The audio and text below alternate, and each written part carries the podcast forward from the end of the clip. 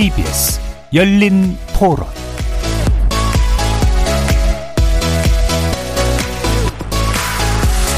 안녕하십니까. KBS 열린 토론 정준희입니다. 노조의 필요성은 인정하지만 지나친 그런 강성을 띠면서 이제 국민들로부터 자꾸 염려스러운 그런 측면들을 갖고 있다고 저는 생각을 해요. 코로나 상황에서도 무리한 그런 것부터 시작해서 노동자들의 권리의 유니온에서 좀 넘어서서 너무 지나친 세력화를 하는 게 좀 염려스럽다. 열정적으로 살한다. 저 원하는 거를 얻어내려고 최선의 노력을 다하잖아요. 과한 것도 있고 적당한 것도 있는데 요즘 시기에는 좀 과하지. 조율 좀 잘했으면 좋겠어요. 순리적으로 했으면 좋겠어요. 너무 과격해서 좀 마음이 쓰이더라고요. 협의를 통해서 적정선에서 하면 좀 그리고 민노총은 받을 만큼 받는 사람들이 더 그러니까 사람들한테 인식이 대체적으로 좋지 않는 것 같아요. 아, 좀 너무 이기적이다. 지금 다 같이 거리두기도 하고 있고 막 시간도 이렇게 제한해가지고 하고 있는데 너무 막 모여가지고 그냥 방역 수치 잘 지키고 하면은 그 정도는 괜찮을 것 같습니다. 행동이 좀 세죠. 구호도 좀 약간 과격한 것 같은데 지금은 약간 좀 바뀌어야 될 것 같은데 약간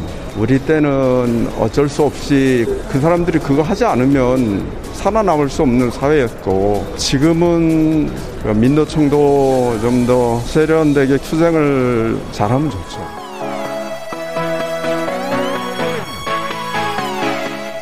거리에서 만나본 시민들의 목소리 어떻게 들으셨습니까? 오늘 열린 토론 주제는 포스트 코로나 시대 양대 노총의 과제는입니다. 처우 개선을 요구하며 트럭 시위를 했던 스타벅스 직원들에게 민주노총이 힘을 보태겠다고 나서자 당사자들이 이를 거부했던 일이 있었죠. 트럭 시위만으로는 제대로 된 교섭이 어려우니 향후 스타벅스 직원 노조를 결성하는 것이 좋겠다. 그럴 경우 스타벅스 직원들의 노동 3권 보장을 위해 최선을 다해 돕겠다는 게 지난 5일에 나왔던 민주노총의 성명 내용이었습니다.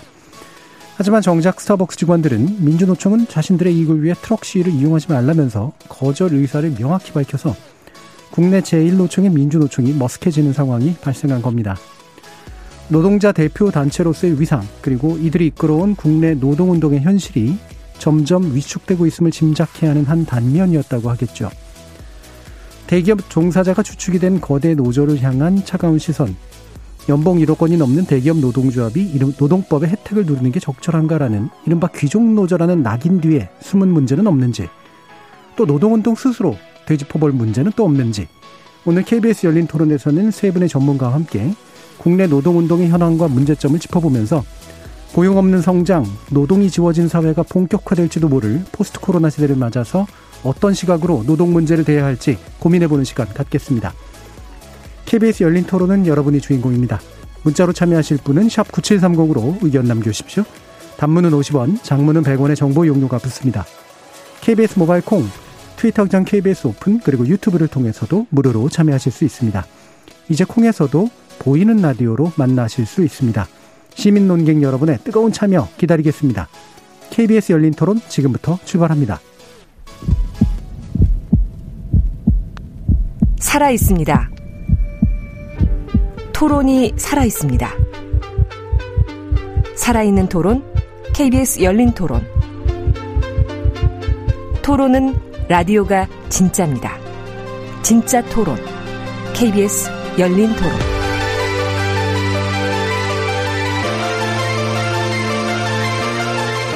오늘 이야기 함께 해주실 세 분의 전문가 소개하겠습니다.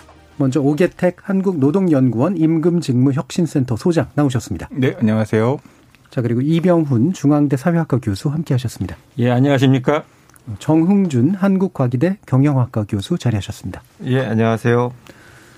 자, 노동 문제 오랜만에 또 다시 다루게 됐는데요. 어, 국내 양대 노총으로 불리죠. 어, 민주노총 그리고 한국노총.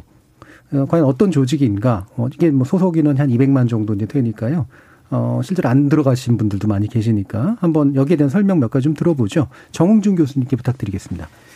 예, 우리가 잘 알고 있는 한국노총하고 민주노총에 대해서 간단하게 좀 말씀을 드리면요. 우선 한국노총은 어, 1948년도에 어, 대한노총이라는 데서 출발합니다. 그러니까 꽤나 역사가 오래됐던 그런 어, 조직이고요. 어, 현재의 한국노총으로 이름을 바꾼 것은 1953년도. 그러니까 사실 전쟁 직후에 어, 정부와 함께 뭔가 이 노동 정책을 좀 추진해 왔던 그런 어, 세력이라고 볼 수가 있습니다. 현재는 한 100만 명 정도의 그 조합원이 있고요. 어, 여기에 이제 조직 형태는 기업별 노조를 중심으로 하고 있습니다. 예, 그리고 또 하나는 특징으로 보자면 다소 어, 좀 온건하다고 알려져 있는데 이게 이제 정부 정책에 대해서 뭐 무조건 반대한다든지 이런 것보다는 가급적이면 본인들의 목소리를 내서 어, 뭔가 타협을 하려고 하는 이제 그런 식의 교섭 원칙들을 좀 가지고 있고요.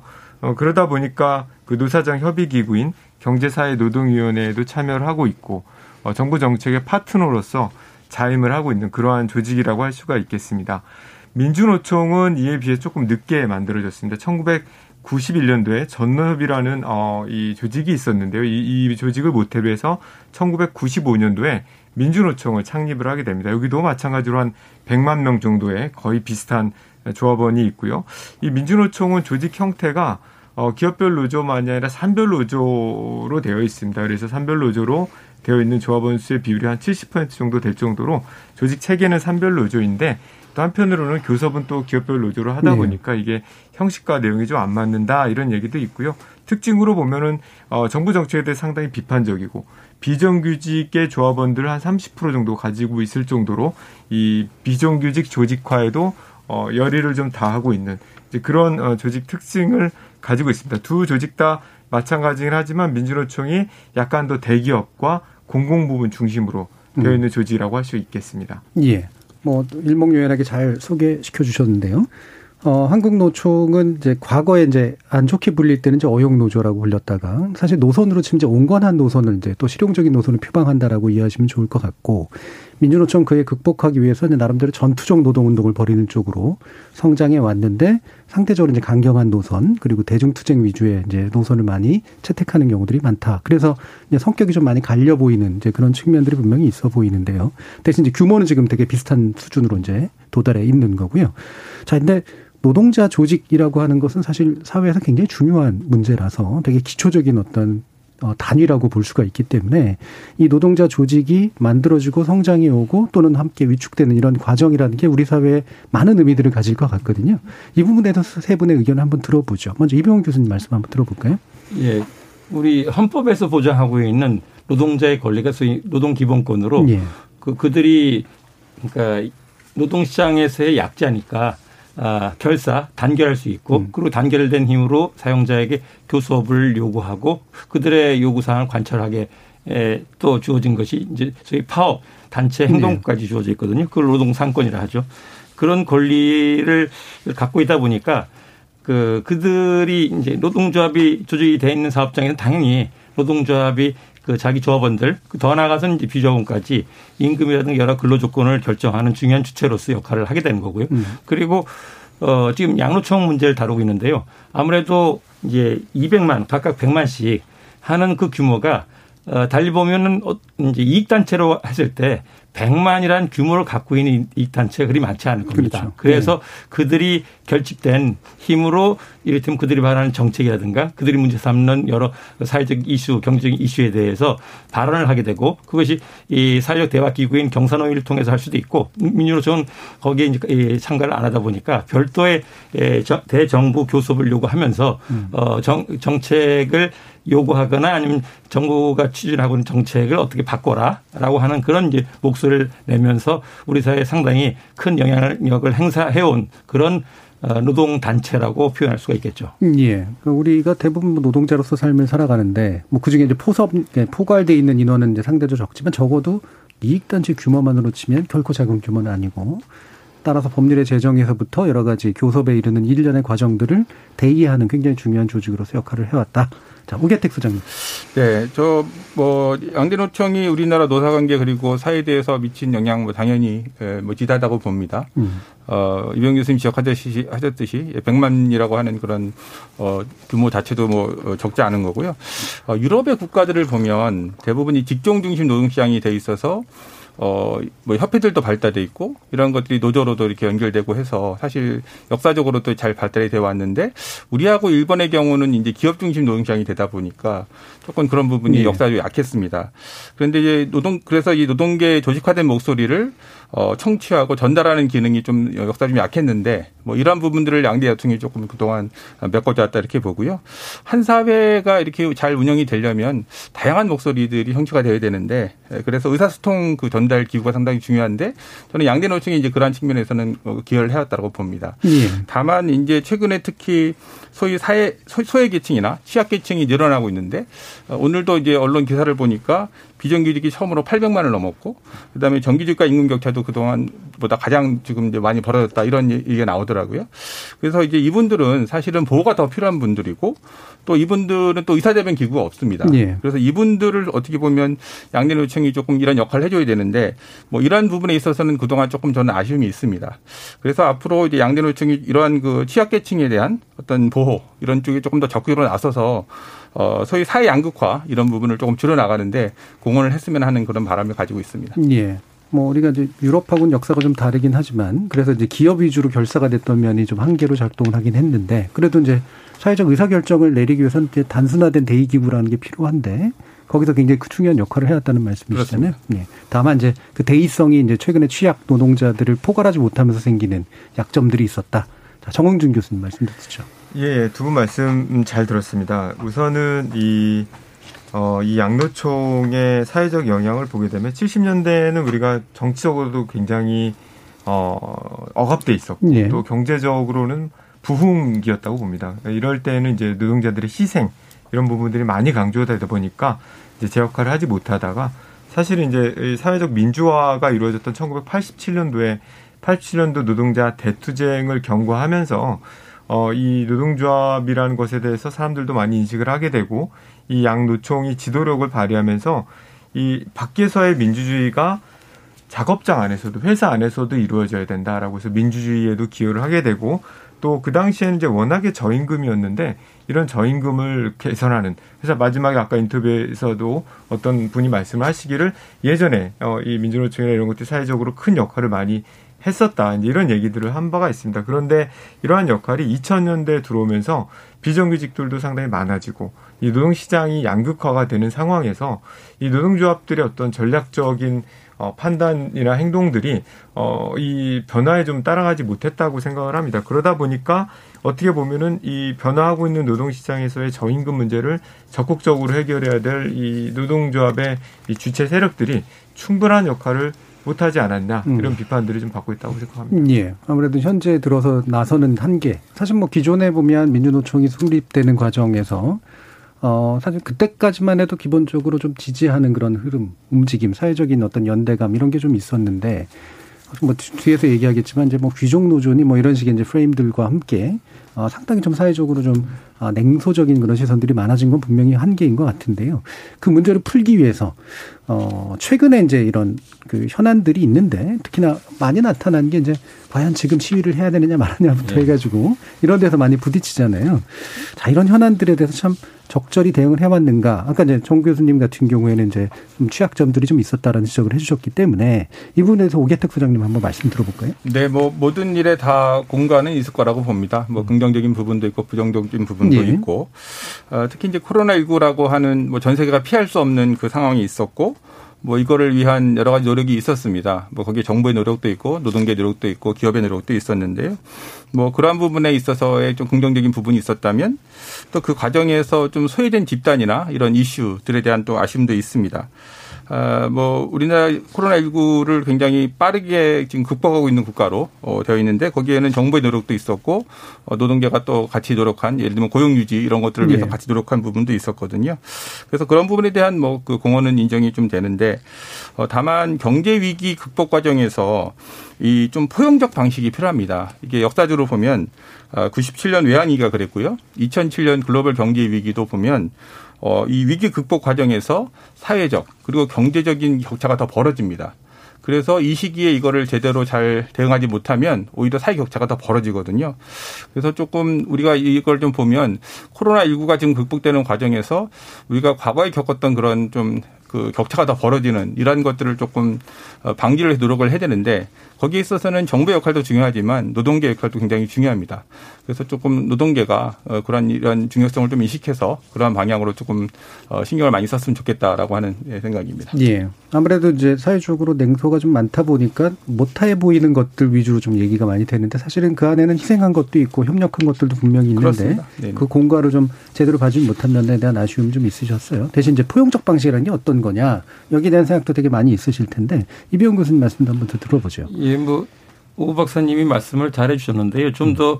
적극적으로 노동계가 네. 사실 코로나 위기로 해서 많은 사람들이 어렵긴 해도 어 뭐 자영자뿐만 아니라 실상 그 많은 또 노동자들이 일터에서 그뭐 어 일터가 여러 가지 타격을 받다 보니까 그 일 자리를 잃은 사람이라든가 아니면 그만큼 일자리가 불안정한 사람 음, 등등이 나타나면서 그들의 목소리를 대변한 것이 노동조합이었다고 저는 생각이 들어요. 네. 당장 그 노동조합은 자기 조직 내 조합원들을 지키려고 애를 쓰는 식의 노력도 먼저 했을 거고요. 거기를 넘어서서 특히 오늘 논의가 되고 있는 양노총 같은 경우에는 지난해 코로나 상황이 그만큼 크게 사회적으로 이슈가 아, 됐을 때 거기에 대해서 미조직 노동자들 위해서 비정규직이라든가 플랫폼이라든가 그들의 이제 권익 대변을 해준다라고 해서 정책적으로 여러 가지 이 정부가 나설 일들을 노동계를 대표해서 양노총이 크게 목소리를 낸 바도 있고요. 예. 그리고 어 지난 7월이죠. 그 소위 코로나 위기 극복을 위해서 노사정 대타협을 그래서 오 박사님 말씀하셨듯이 중요한 고비 때마다 98년 외환위기라든가 2008년 외환위기 같은 경우에도 그 노사정 대타협이 우리 위기 극복의 큰 하나의 동력이 됐었고 그 당시에 중요한 주체로서 노동계, 예, 한국노총이 특히 참여하면서 음. 그런 어려움을 같이 예, 이제 고통 분담하면서 그 위, 위기를 벗어나자라고 노력했듯이 이번에도 코로나 위기 극복에 노사정 합의를 이뤄냈는데요.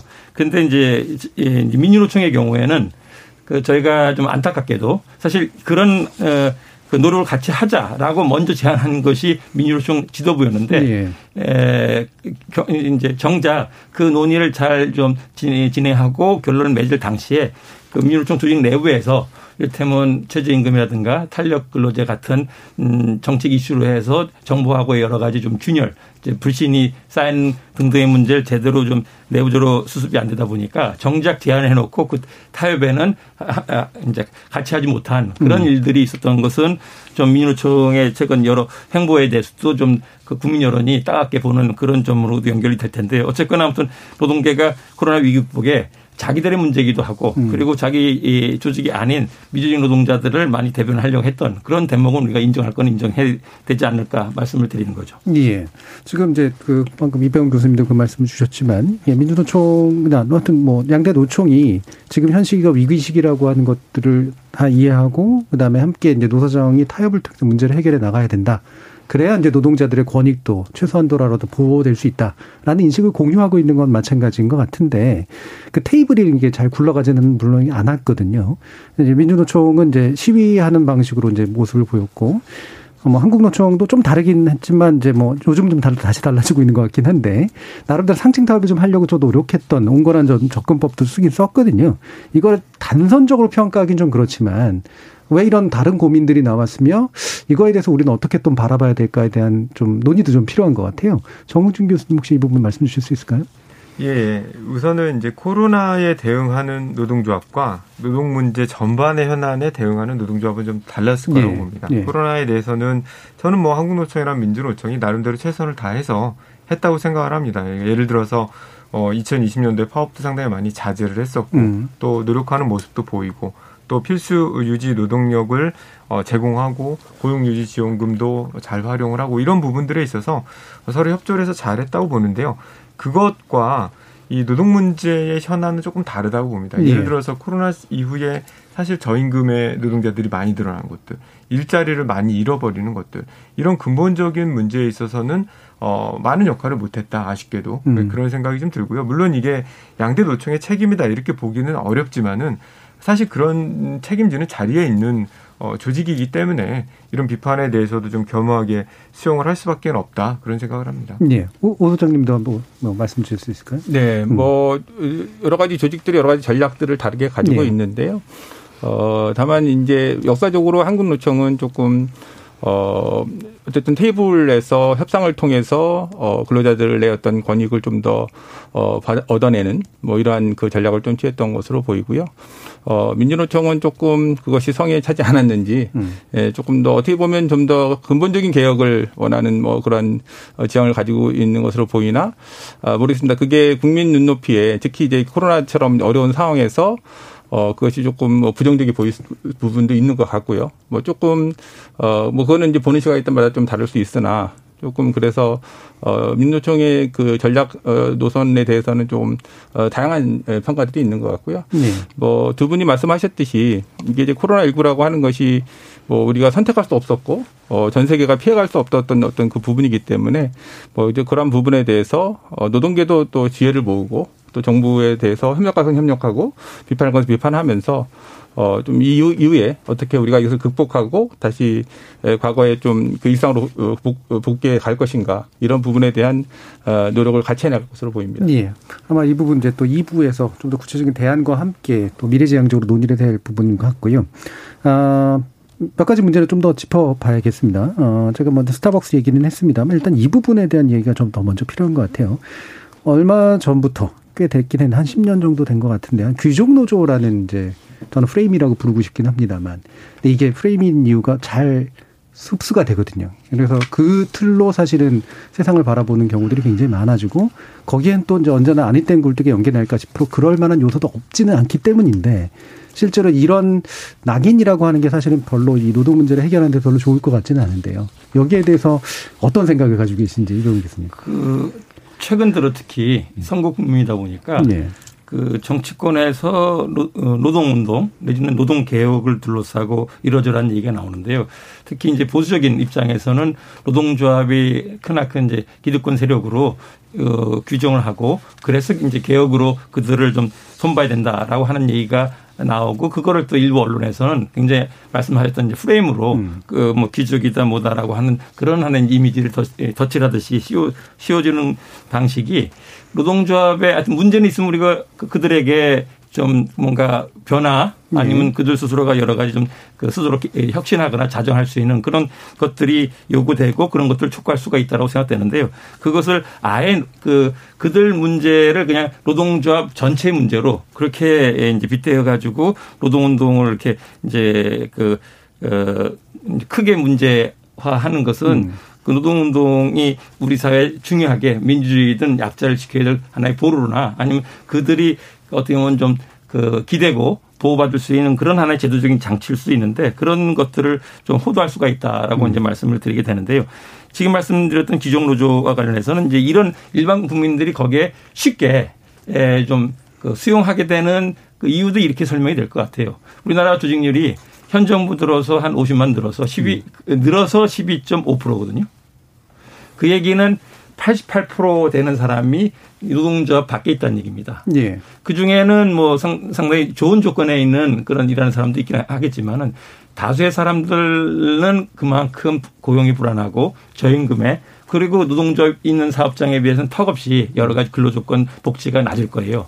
그런 가운데 이제 일부 노동조합이 이러저러하게 이슈가 되면은 다른 이제 그 노동조합 밖에 있는 사람들 입장에서는 굉장히 편치가 않을 겁니다. 음. 그런 것이 우리 노동 시장에 엄연히 있는 이중구조의 문제이기도 한데 그 아래에 있는 미조직 노동자들 눈에는 뭔가 이제 있는 노동조합의 이슈가 드러날 때마다 그 그들에 대해서 그들은 굉장히 기득권자, 귀족 노조 등등으로 이제 그 어느 쪽에서 낙인 찍을 때 손쉽게 동의하고 네. 손쉽게 그런 그러면 이제 쫓아가게 되는데요.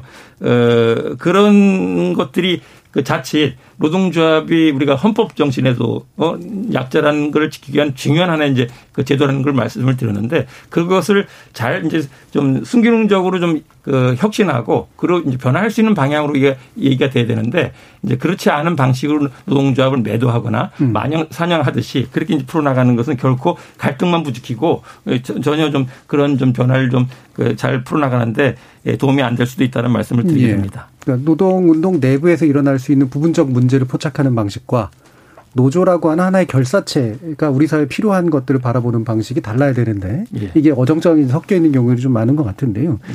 제가 이제 굳이 뭐 얘기해 보면 어, 이런 단계들이 있는 것 같아요. 제일 좀 낮은 수준의 인식이라고 치면 억대 연봉이 무슨 노동자야. 요게 이제 제일 낮은 수준의 이제 인식인 것 같고.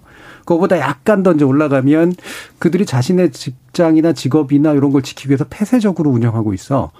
어, 심지어는 예를 들면 이제 자시, 자기의 어떤 특정 노동자 그 직위나 이런 것들, 직종을 어, 약간 상속하는 듯한 모습, 이런 것들에 대한 얘기가 나오는 경우가 있고요.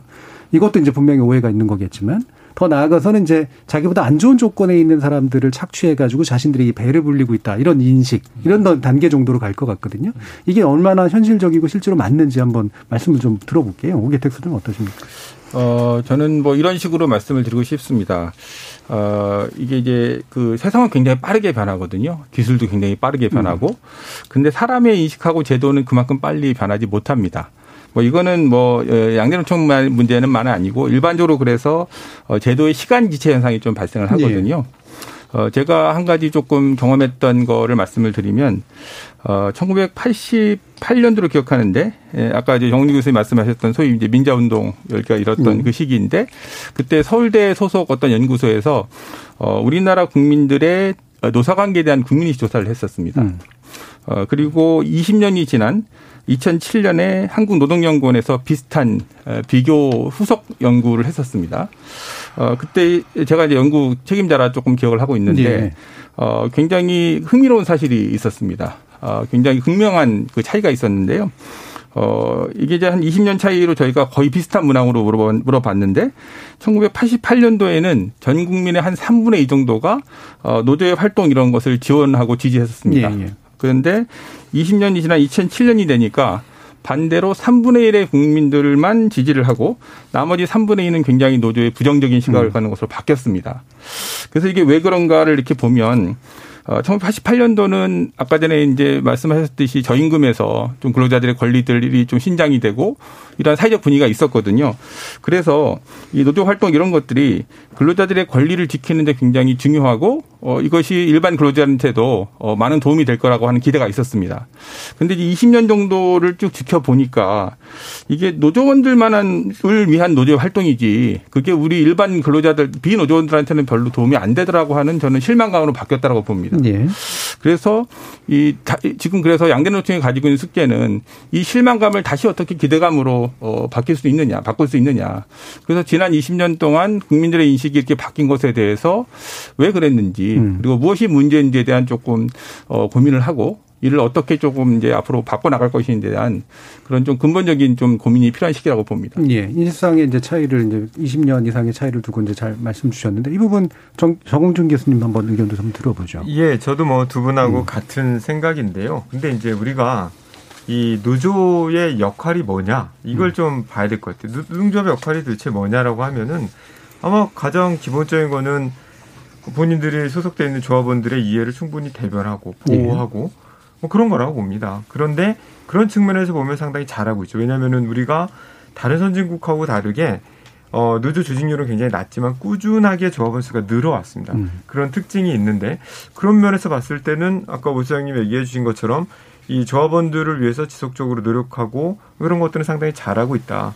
그런데 이 노동조합의 책임이 그러면 조합원들한테만 어, 잘 보호하고 이익을 지키는 것이냐? 네. 그렇지 않다라는 거죠. 이게 사회적으로 바라보는 노동조합에 대한 인식은 조합원만이 아니라 전체 노동자들의 이해를 위해서 뭔가 좀 큰 전략을 짜고 투쟁을 또 그렇게 하고 이런 어떤 역할을 기대하는데 그런 책임은 좀 부족하고 역량이 여전히 좀, 어, 좀 미진하다. 음. 그렇게 생각이 됩니다. 그런데 여기서 얘기하는 이런 아까, 어, 말씀해 주신 것처럼 이런 규정 노동 프레임은 사실, 어, 이 기본적인 역할을 하는 것에는 별로 중요하게 보지 않고, 어, 확대된 역할을 왜 못하는지에 네. 대해서, 어, 이, 좀 과도한 어떤 어, 이병 교수님 말씀해 주신 대로 프레임을 좀 씌우고 있다라고 생각이 들었어요.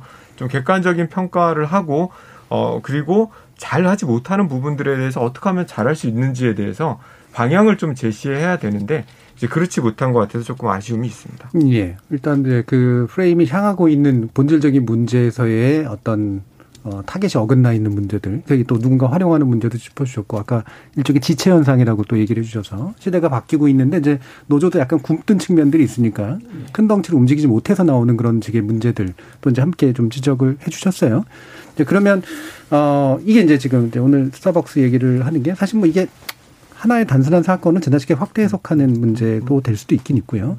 또는 그래도 중요한 단면이라고 이제 볼 수 있는 그런 시각도 있을 수가 있어서. 근데 저는 이게 좀 흥미로운 이야기더라고요. 스타벅스 노동자들이 뭐라고 얘기를 하냐면 우리는 노조 없어도 잘 살아왔다. 라는 얘기를 이제 하거든요. 그리고 이제 민주노총을 보는 시각이 이제 마치 숟가락 얹어가지고 우리를 끌어들이려고 하는 듯한 그런 되게 부정적인 인식들이 좀 담겨 있어서 자신들의 이제 뭐랄까 권익보호 활동을 위해서 나선 시위로 나선 것과 어, 그것의 권익보호 단체인 이제 민주노총을 바라보는 시각이 이제 왜 이렇게 어, 천차만별로 이제 차이가 날까? 요 부분에 대한 좀 인식이 필요할 것 같거든요. 어, 어떻게 좀 해석하시는지 이병훈 교수님 어떠세요? 뭐 크게 해석할 게 있네요.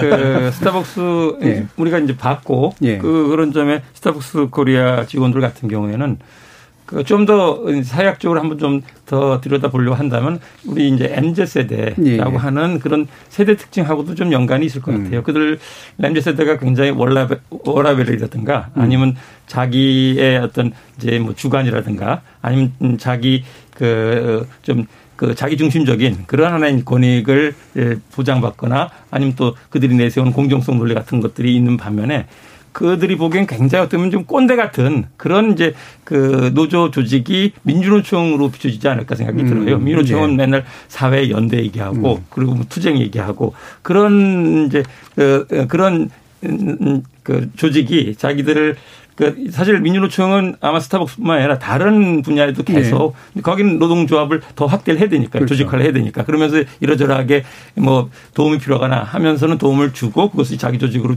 이제 확대하는 식으로 아마 아, 손을 내밀었을 텐데 그런 점에 이제 예, 다른 것보다도 스타벅스 직원들이 우리들끼리 할 테니까 아, 우리 간섭지 말아라라고 음. 하는 것이 또 일부 언론에서 그것이 굉장히 좀 포착이 되고 후박이 된 측면이 있는데요.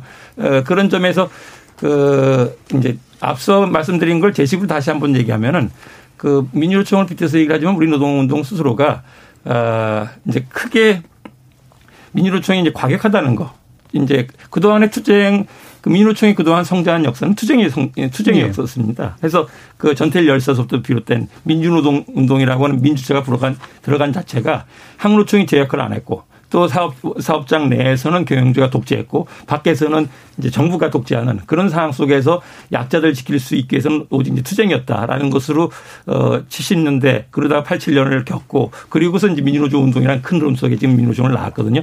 하는 그런 하나의 전투주의라든가 투쟁성이 그들을 이제 만들어 온 배경이 됐는데 지금 같은 상황이 과연 그런 투쟁이 먹히겠는가라고 음. 하면서 아까 오 박사님 말씀하신 대로 이제 굶뜬데 좀 지나치게 굶뜬 음. 모습으로 비춰지게 되고 특히 젊은 사람 입장에서는 굉장히 자기랑 일체감을 느낄 수 없는 민주노총으로 비출 음. 것이다라는 얘기가 되는 거고요. 또 한 가지는 그 중에 저는 그 일부를 갖고 너무 이제 과대하게 일부 언론에서 노동조합 네. 문제를 좀 그 크게 부각을 시키려 하는 건데 분명히 노동조합으로서는 기득권으로 흘러갈 여지가 있어요. 음. 그리고 또 우리 노동시장이 워낙 격차가 크다 보니까 대부분의 이제 1차 시장 대기업 공공부문 같은 경우는 노동조합이 다 있거든요. 그들 같은 경우는 그 안정적인 음, 고용의 고임금을 다 유지하는 것에 비해서 밖에 있는 사람은 저는 그렇지 못하는 것을 볼 때 그들이 이제 기득권을 지킨다라고 하는 식의 비판의 빌미가 되는데 그걸 노동운동이 이를테면 하우상박이라든가 음. 연대라든가라고 하는 식의 운동을 보여줬으면 더 많은 사람들을 포용하고 스타벅스 같은 데도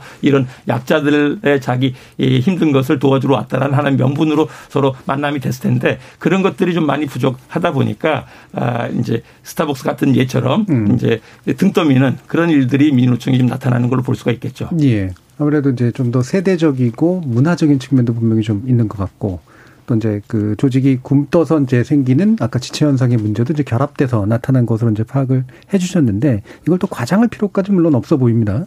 어, 또 이게 이걸 과장해서 또 활용하려는 그런 얘기들도 있으니까. 근데 대신 아까 엠제셋 얘기도 얘기해 주셔서요. 어, 그렇다고 해서 이제 지금의 사무직 MZ 세대가 무조건 우리는 노조 없이 살겠다라든가 노동 문제는 필요 없다라든가 이런 식의 얘기가 아니라 오히려 기속 노조하고는 다른 종류의 결사를 하려고 하는 움직임들이 좀 나타나잖아요. 이 부분을 좀 가능성이나 기회로 보시는지 아니면 뭔가 이렇게 일종의 교체 과정으로 보시는지 어떠세요, 오 사장님? 뭐 이제 소위 이, 이, 이 20대와 30대 중심에 소위 이제 저희가 얘기하는 MD 세대가 나타나고 있는데 아까 이병 교수님 말씀하셨듯이 어, 이 세대는 굉장히 가치관이 독특합니다. 음, 특히 이제 공정성이 굉장히 민감한 그런 세대로 알려져 있는데 이제 왜 그런가 하면 사실 예전에는 보면은 대학 졸업증만 가지고 있으면 취직하는데 큰 문제가 없었습니다. 얼마나 좋은 직장에 가느냐 이런 정도의 문제였는데 지금은 보면 좋은 대학도 나오고 스펙도 굉장히 많이 쌓고 이렇게 준비를 했음에도 불구하고 취업이 쉽지 않은 팍팍한 현실입니다. 그러다 보니까 이게 일반적으로 경쟁이 치열해지면 어, 기회가 축소되고 어, 그래서 희소한 자원에 대한 어떤 그, 어, 경쟁이 과열되다 보니까 공정인식이 강화되는 이런 현상이 나타납니다. 지금의 MZ세대가 이제 정확히 네. 그러한 상황성이 있는 것이고요. 또 하나는 이제 이런 부분이 있습니다. 예전에도 사실은 근로자들이 불만이 있, 있을 경우들이 많이 있었죠. 근데 예전에는 불만이 있으면 속으로 사귀는 방식으로 주로 대응을 했습니다. 음, 근데 이제 지금은 SNS도 발달돼 있고 그 다음에 이제 그 기업들에 보면 블라인드 사이트라고 그래서 자기들끼리 의사소통하는 어 익명성도 보장이 되고 이런 어 다양한 의사소통 그거 있기 때문에 지금의 젊은 근로자들은 그거를 굳이 어 왜 내가 얘기 안 하고 참아야 되는지를 잘 이해를 못 하는 겁니다. 할 리가 있으면 하고 뭐 심지어 시의한테도 어 뭐 의견이 있으면 당당히 얘기하고 이게 좀 다른 거거든요. 어 그래서 과거에는 어, 어떻게 보면 그냥 수동적인 수요, 어떤 수용자의 입장이었다면 지금은 굉장히 적극적인 행위자로 나서고 있다고 봅니다. 음. 그래서 더 이상 세상을 어떤 바라보는 어떤 그런 어, 위치가 아니라 적극적으로 나서서 이상을 좀 바꿔 나가겠다라고 하는 의지가 좀 표명되는 것이 어, 그것이 이제 개별적으로 좀 어려우니까 어, 노동조합이라고 하는 그 대신 우리는 기존의 노동조합과는 다른 어, 어떤 새로운 어, 전략을 추구하는 그런 노동운동을 해보겠다라고 하는 그러한 지금 의지가 표명이 되고 있다고 보고요.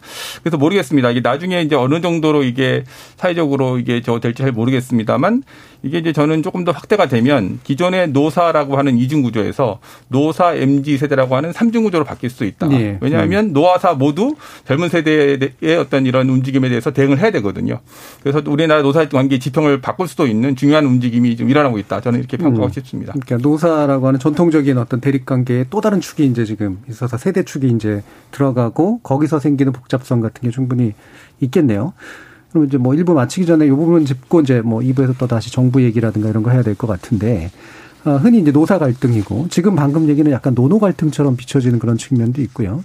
노정 갈등도 있고 물론 다 갈등이 있을 수밖에 없는 요소들은 있습니다만 이 축 중에 어떤 게 제일 좀 문제라고 좀 보시는지 한번 정웅준 교수님 한번 의견을 좀 여쭐 수 있을까요? 어 글쎄요 뭐 이 노정 갈등보다는 사실은 저는 이제 그 노동조합 내부에 있어서의 노동조합 리더십에 조금 예. 어, 어, 어려움들 이런 음. 부분들이 좀 많이 요새 어, 포착이 되는 것 같습니다. 이번 방금도 말씀하셨던 이런 mz 세대들이 그러면 기존 노조의 철학을 뭐 비판하는 그런 모습으로 보여질 수도 있지만 그거보다는 방금 오, 오 박사님 말씀해 주신 대로 기회가 부족한 상황에서 노력에 대한 공정한 보상을 요소, 요구를 하는데 예. 그런 부분들을 기존의 노동조합들이 충분히 못 해주니까 나는 새로운 내 노동조합을 만들겠다라든지 아니면 노동조합이 아닌 다른 방식을 가겠다라든지 이런 태도를 많이 보게 되는데요. 과연 이런 모습이 바람직한가에 대해서는 여러 가지 시각들이 좀 있을 음. 거라고 봅니다. 그래서 노동운동이 어떻게 보면은 세대 교체가 좀 일어나는 것이 아닌가. 예. 그런데 이런 세대 교체에서 이 노동조합이나 노동운동의 철학을 어떻게 어, 발전시키고 어, 제대로 좀 만들어 갈 것인가 이런 부분들이 오히려 더 근본적인 어, 우리의 퀘스천이 아니겠냐. 라는 생각을 합니다. 음, 일단 세대 교체는 분명히 좀 일어나고 있는 것 같고 그 방향이 좀 긍정적인 방향이나 또는 부정적인 방향 어느 쪽으로 향하게 만들 것이냐 또는 될 것이냐 이 부분이 좀더 중요한 논의 사항이라고 보시는 것 같은데요. 어, 청취자들 쪽 의견들이 좀 많이 들어와 있어서요. 한번 들어보고 어, 가도록 하겠습니다. 정희진 캐스터. 네, 지금까지 청취자 여러분이 보내주신 문자들 소개합니다. 5285님. 노동운동에 대해서 꼭 하고 싶은 말이 있었습니다. 그들은 왜 꼭 과격한가요? 집회는 꼭 도심 중심에서 해야 되나요? 집회 장소 주변에 있는 상가나 교통 통제로 인한 국민들이 겪는 과도한 불편함은 누구에게 하소연해야 합니까? 6760님. 양대 노총은 노조 없는 중소기업에 근무하는 근로자에 관심 좀 주세요. 인권 침해를 당하면서도 눈치 보면서 근무하는 사업장이 많습니다. 3983님. 양대 노총, 조합의 힘이 커질수록 협력사와 비정규직들에게 갑질하는 구조입니다.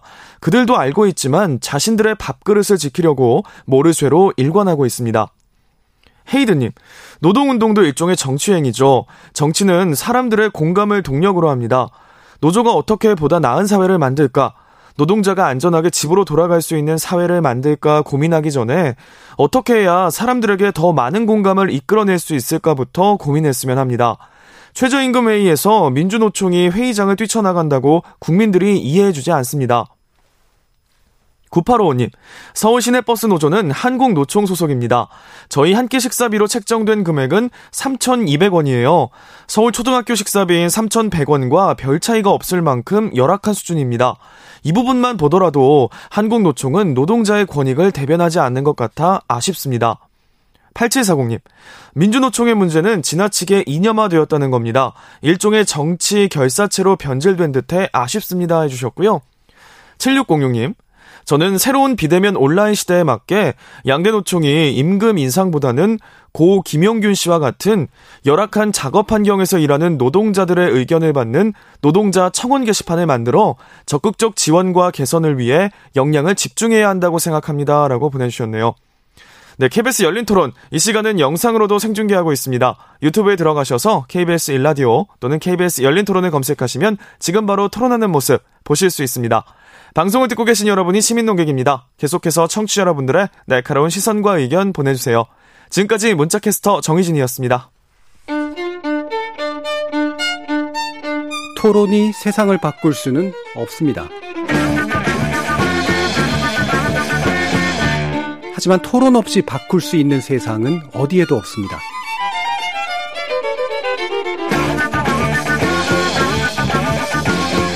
세상의 선한 변화를 갈망하는 당신. 정답이 아니라 질문의 힘을 믿는 당신. 우리 KBS 열린 토론에서 만납시다.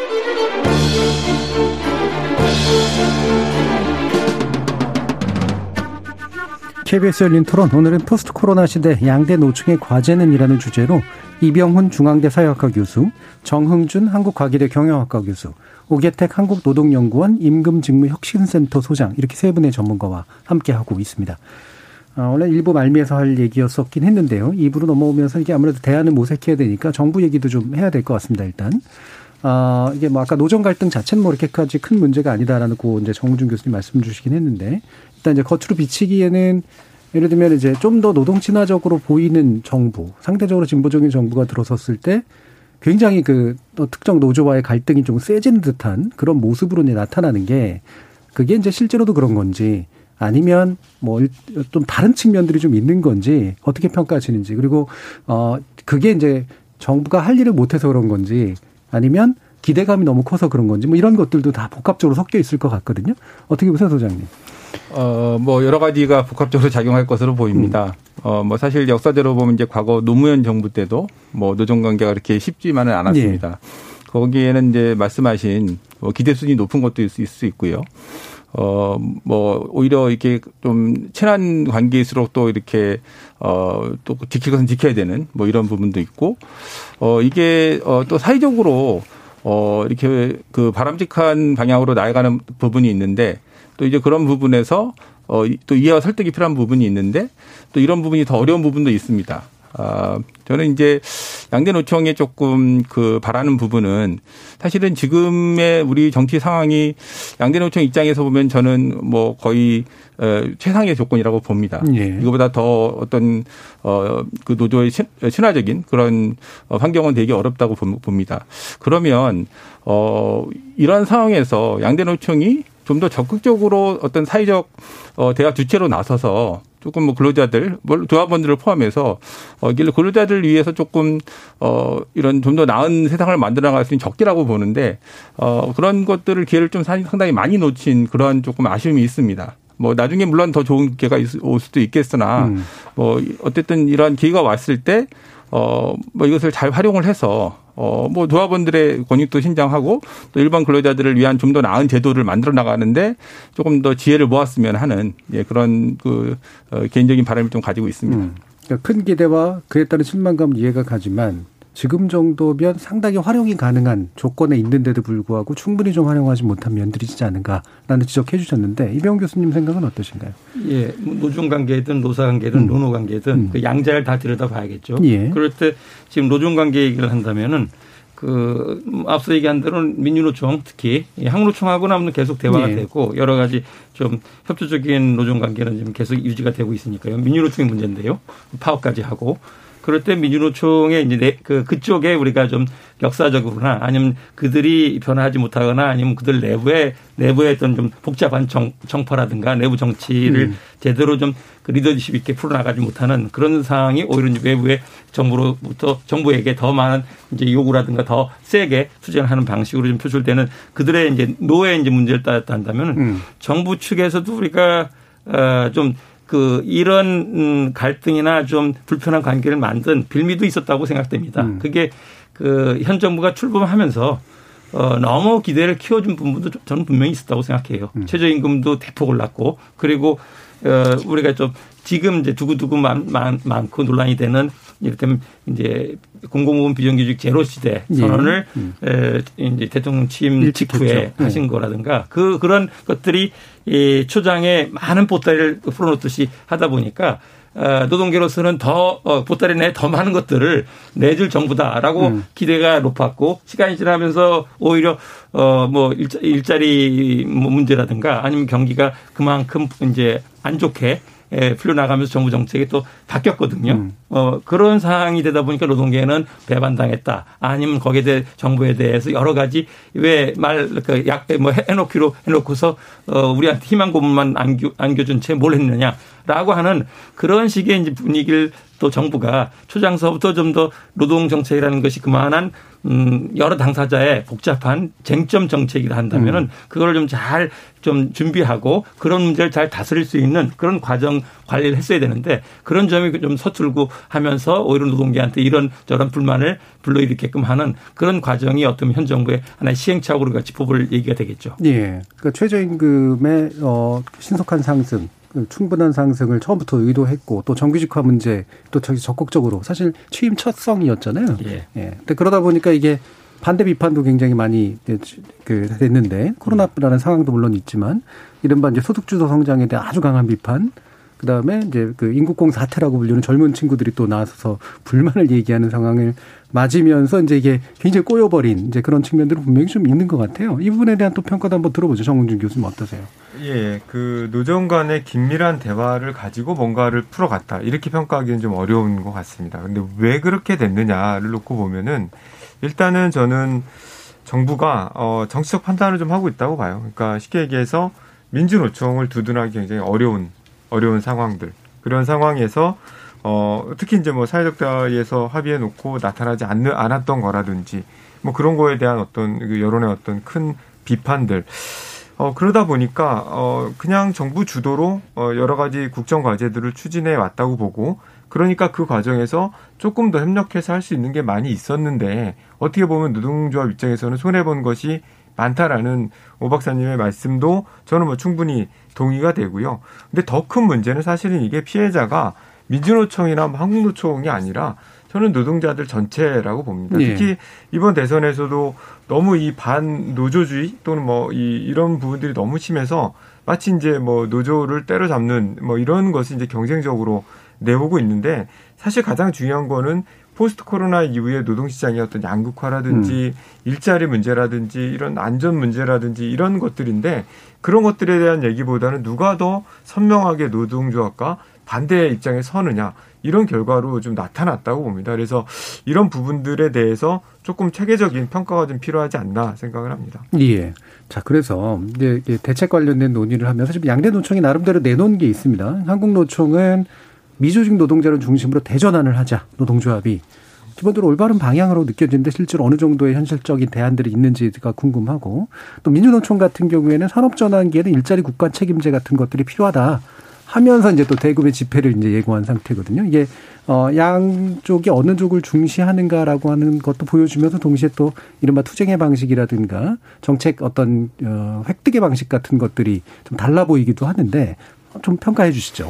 네, 저는 어 90% 미노조 미조직 노동자들에 대한 관심은 굉장히 적절한 현실 인식이라고 예. 봅니다. 예. 왜냐하면 어 물론 10%의 소위 집토끼 그 조합원들도 중요하죠.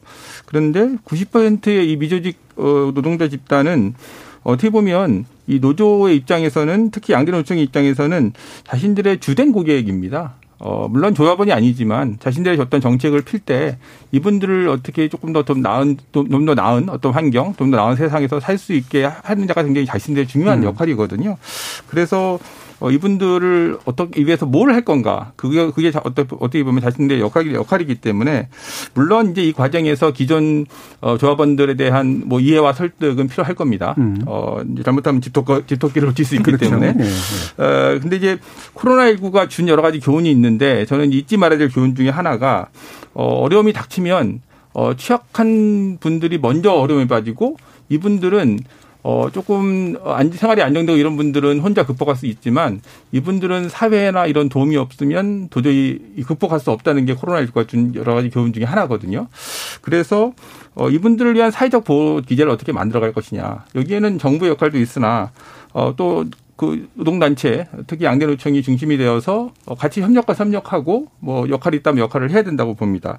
그래서 어 노동조합의 어떤 그 이분들을 위한 특히 이분들이 어뭐 어려움이 있어도 어 양대노총은 뭐 주장도 하고 할 수 있지만 이분들은 이분들의 답답함 이런 것들을 의견들을 표명할 방법이 없습니다. 그래서 그런 것들을 대신 얘기해 주는 음. 그러한 역할도 굉장히 중요하다고 보는데 그래서 앞으로 좀 그러한 기능들을 좀 강화하는 게 어떨까 싶습니다. 예. 정우준 교수님 어떠세요? 예, 뭐 저도 전적으로 동의합니다. 어, 이 미조직 비정규 노동자 특히 이제 이게 또 중첩되는 게 여성이라든지 청년이라든지 중고령자들이 주로 이런 그 미조직 비정규 노동자들입니다. 그러다 보니까 아까 이병훈 교수님도 말씀하셨던 88%를 어떻게 대변할 것인가 그것이 아마 이 노동운동의 국민들로부터 지지받는 길이라고 보고요. 또 그걸 통해서 노동조합이 좀 더 강해질 거라고 생각을 합니다. 그렇기 때문에 말씀 주신 것처럼 이런 한국노총의 시대 인식도 적절하다고 보고 또 민주노총도 어, 이걸 위한 좀 어, 슬로건만 아니라 구체적인 음. 행동이 좀 필요하고 그것 중에 하나는 저는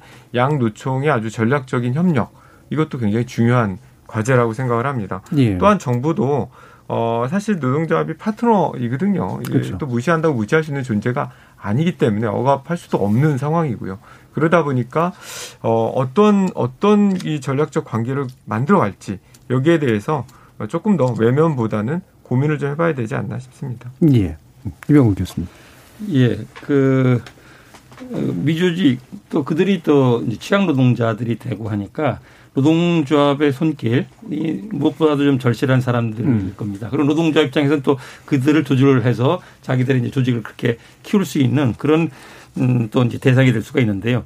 그런데 지금 이제 말씀하신 것처럼 그 미주인 노동에 대해서 그 나름대로 어 이제 항노총 같은 경우에는 그 지금 그 위원장의 그런 입장 표명과 더불어서 플랫폼 프리랜서 공제라든가 음. 라고 하면서 그 약자들을 위한 그 자기 이제 조직원 조합원은 아니지만은 그들 위해서 여러 가지 이제 복지 지원을 하겠다라고 하는 식의 이제 움직임도 그런 음, 하나의 흐름으로서 우리가 좀 반길 수 있고 평가할 만하고요.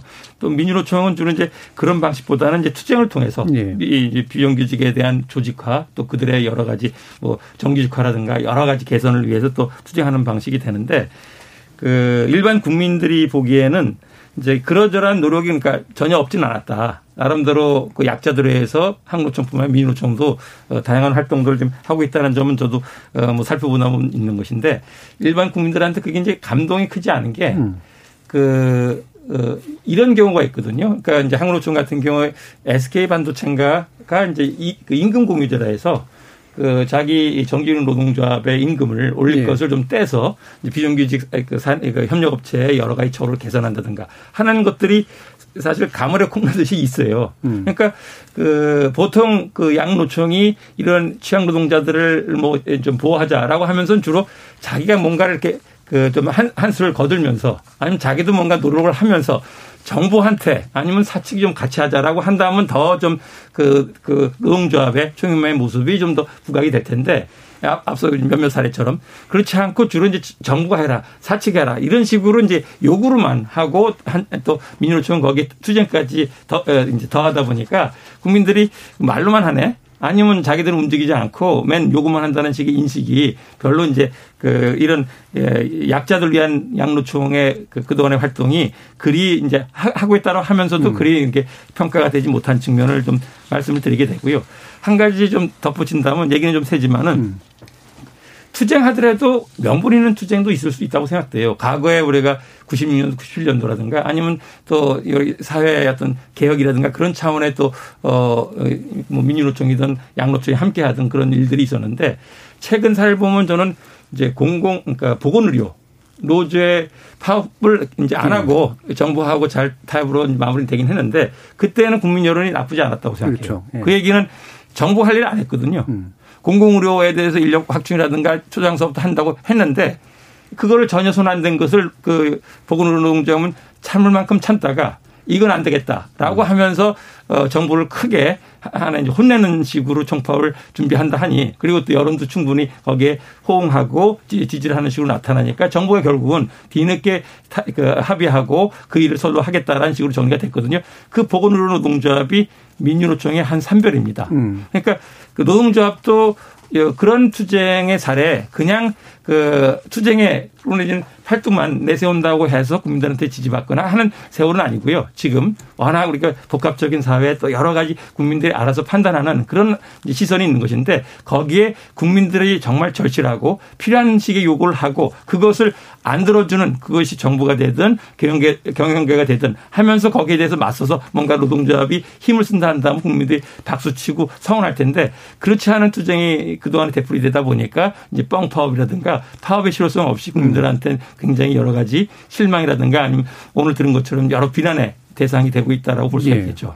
이게 어, 뭐 이게 정확한 비유는 아니긴 합니다만 이제 작년에 전공의 파업할 때하고 올해 이제 그 보건의료 노조 쪽에서 간호사 파업할 때하고는 확실히 좀 국민적 분위기가 좀 다른 면들로 봐도 이게 보편적 공감을 얻는 투쟁의 방식이라는 게 어떤 건가에 대한 뭐 중요한 어떤 힌트 같은 것들이 좀 있지 않은가 싶은데요.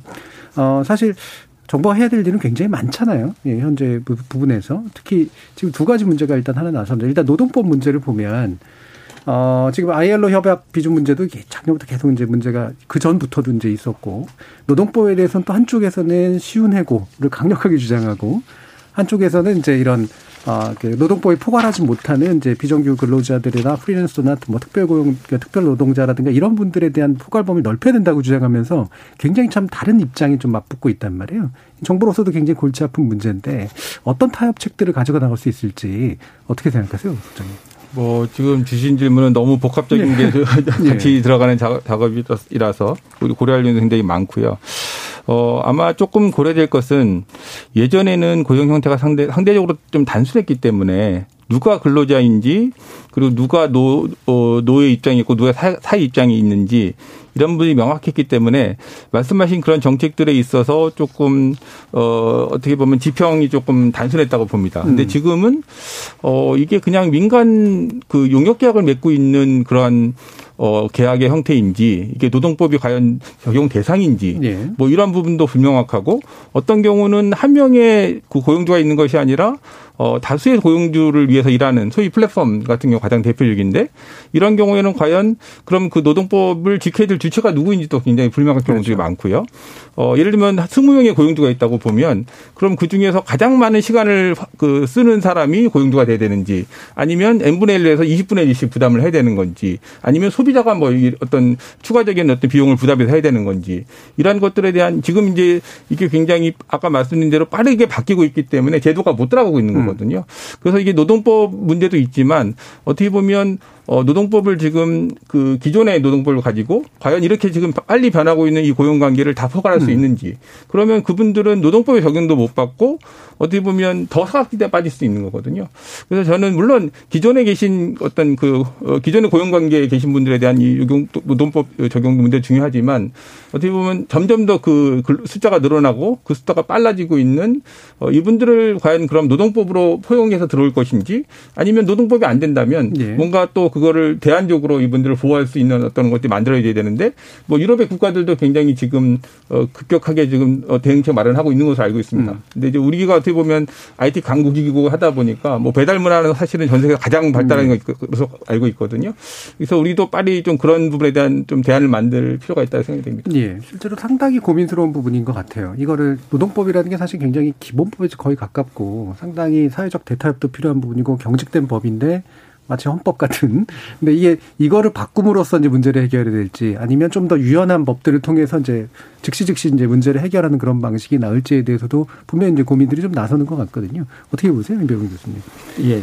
저는 노동법 관련해서 두 가지 음. 말씀을 드리게 되는데요. 첫 번째는 사실 그 현행 법으로 보면은 그 이제 갖출 건 갖추고 음. 그리고 선진국 대비 그렇게 이제 빠지는 것이 과거에는 제도적으로 법이 좀 많이 못 미치고 비어 있으니까 그걸 어떻게 좀 끌어올리자라고 하는 그런 얘기지만은 어 이제는 그 법 제도 어, 못지않게 좀 이제 문화와 관행을 바꾸는 노력이 필요하다. 네. 특히 노사관계가 이렇게 그 갈등적이거나 음. 불신이거나 하는 것들을 어떻게 좀 더 같이 좀 그 뭐 협업이 되거나 같이 여러 가지 대전환 시대에 좀 손을 잡고 일할 수 있는 분위기를 좀 만들 것인가 해서 좀 그 제도 개선만 역점이 아니라 좀 문화 관행을 바꿀 수 음. 있는 그런 정책적인 또 노력이 한편 한편으로 필요한 말씀을 드리고요.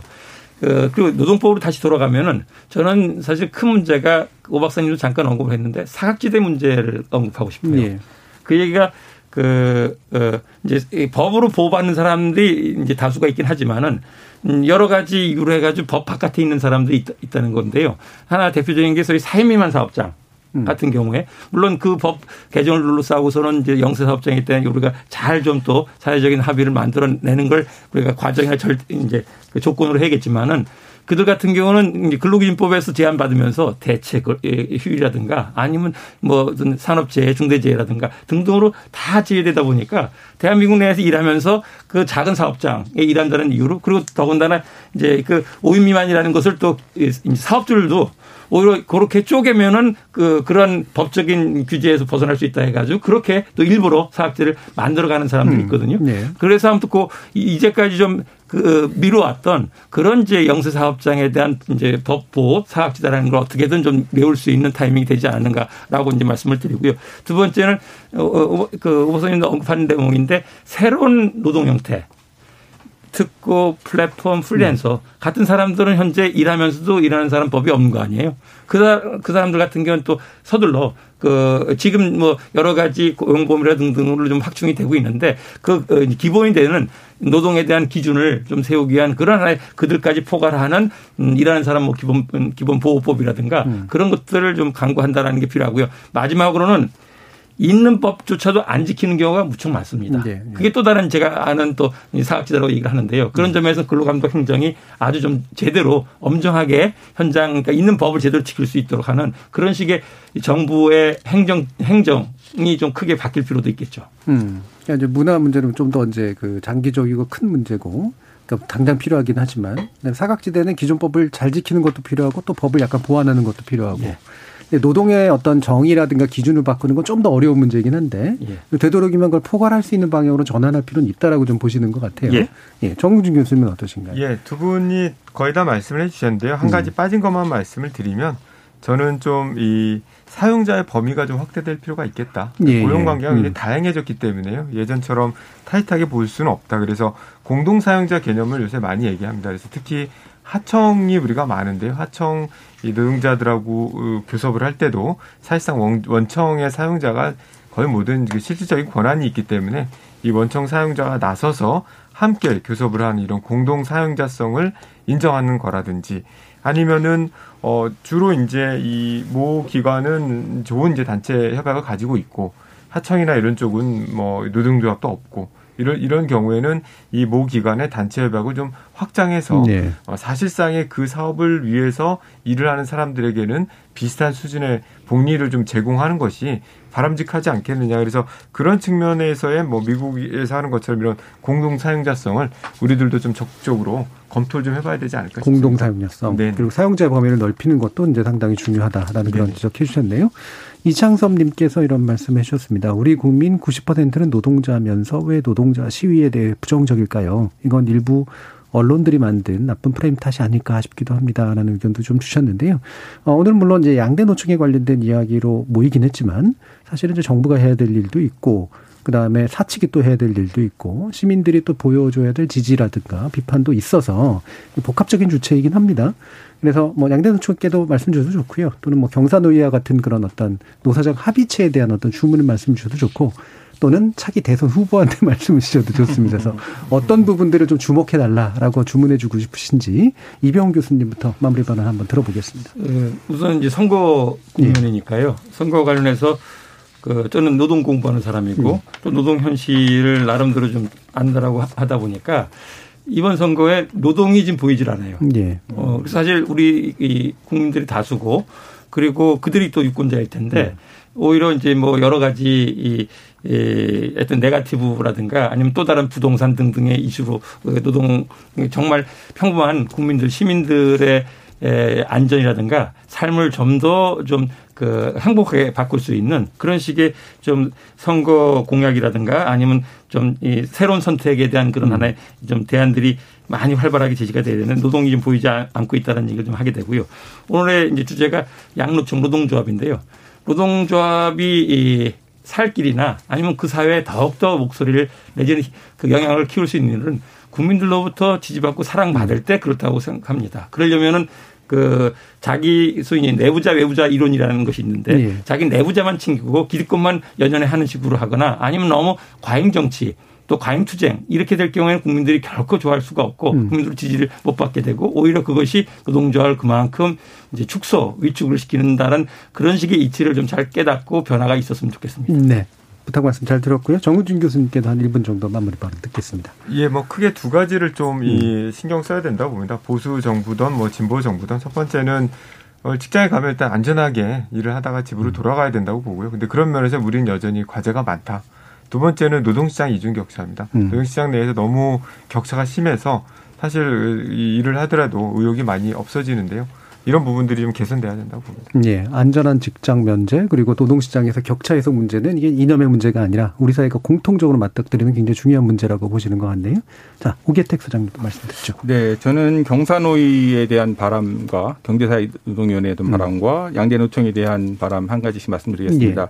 경사노위가 출범, 출범하면서 사실 이제 기존의 노사 중심으로 운영되다가 계층별 위원회를 만들면서 여기에 이제 청년, 여성, 비정규직, 소상공인들 등 조금 기존에 소외받던 분들을 포함을 시켰습니다. 근데 여전히 사실은 이게 기존에 조금 운영 관행이 있어서 이분들의 의사소통 그 기구 마련이라든가 외연 확장 등에 있어서는 한계가 좀 있습니다.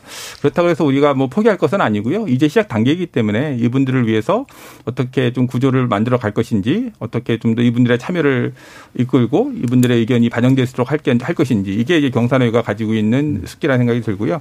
어, 뭐 노동계 양대 노총을 포함한 노동계는 노동 제가 알고 있는 노동운동은 유대감과 포용성이 핵명입니다. 그게 없으면 이걸 노동운동으로 부르기 힘들거든요. 그래서 이 우리 사회에서 이 유대감과 포용성을 어떻게 복원하고 회복하고 유지할 것인가. 물론 아까 말씀드린 대로 고용태가 굉장히 다양해져서 예전보다 어렵습니다. 어렵지만 이건 포기할 수 없는 것이거든요. 그래서 그 러한 고민들을 앞으로도 계속 해주시면 감사할 것으로 생각됩니다. 예. KBS 열린 토론 오늘은 노동 문제를 중심으로 해서 또 양대 노총의 어, 한계 그리고 가능성의 부분에 대해서까지 한번 짚어봤는데요.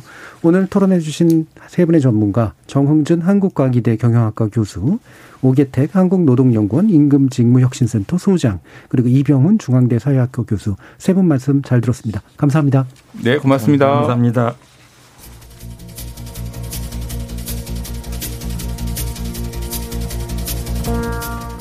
세상 대부분의 것이 그러하듯 노동 문제에서도 변한 것과 변하지 않는 것이 있겠죠. 우리들 대부분은 노동을 통해 살아가게 마련이라는 점은 변하지 않지만 그 노동의 성격은 계속 변해왔고 노동이 상대적 약자의 주의를 벗어난 적은 또 없지만 노동 내부에서 등장하는 더 취약한 존재의 주의를 기울하는 것도 중요합니다. 그리고 노동 문제 해결은 언제나 사회적 연대에서 시작됐습니다. 따라서 연대의 주체와 형식, 방법은 바뀔 수 있을전정 사회적 연대의 가치 자체는 결코 포기해선 안 되겠죠. 참여해주신 시민 논객 여러분께 감사하다는 말씀 전합니다. 지금까지 KBS 열린 토론 정준이었습니다.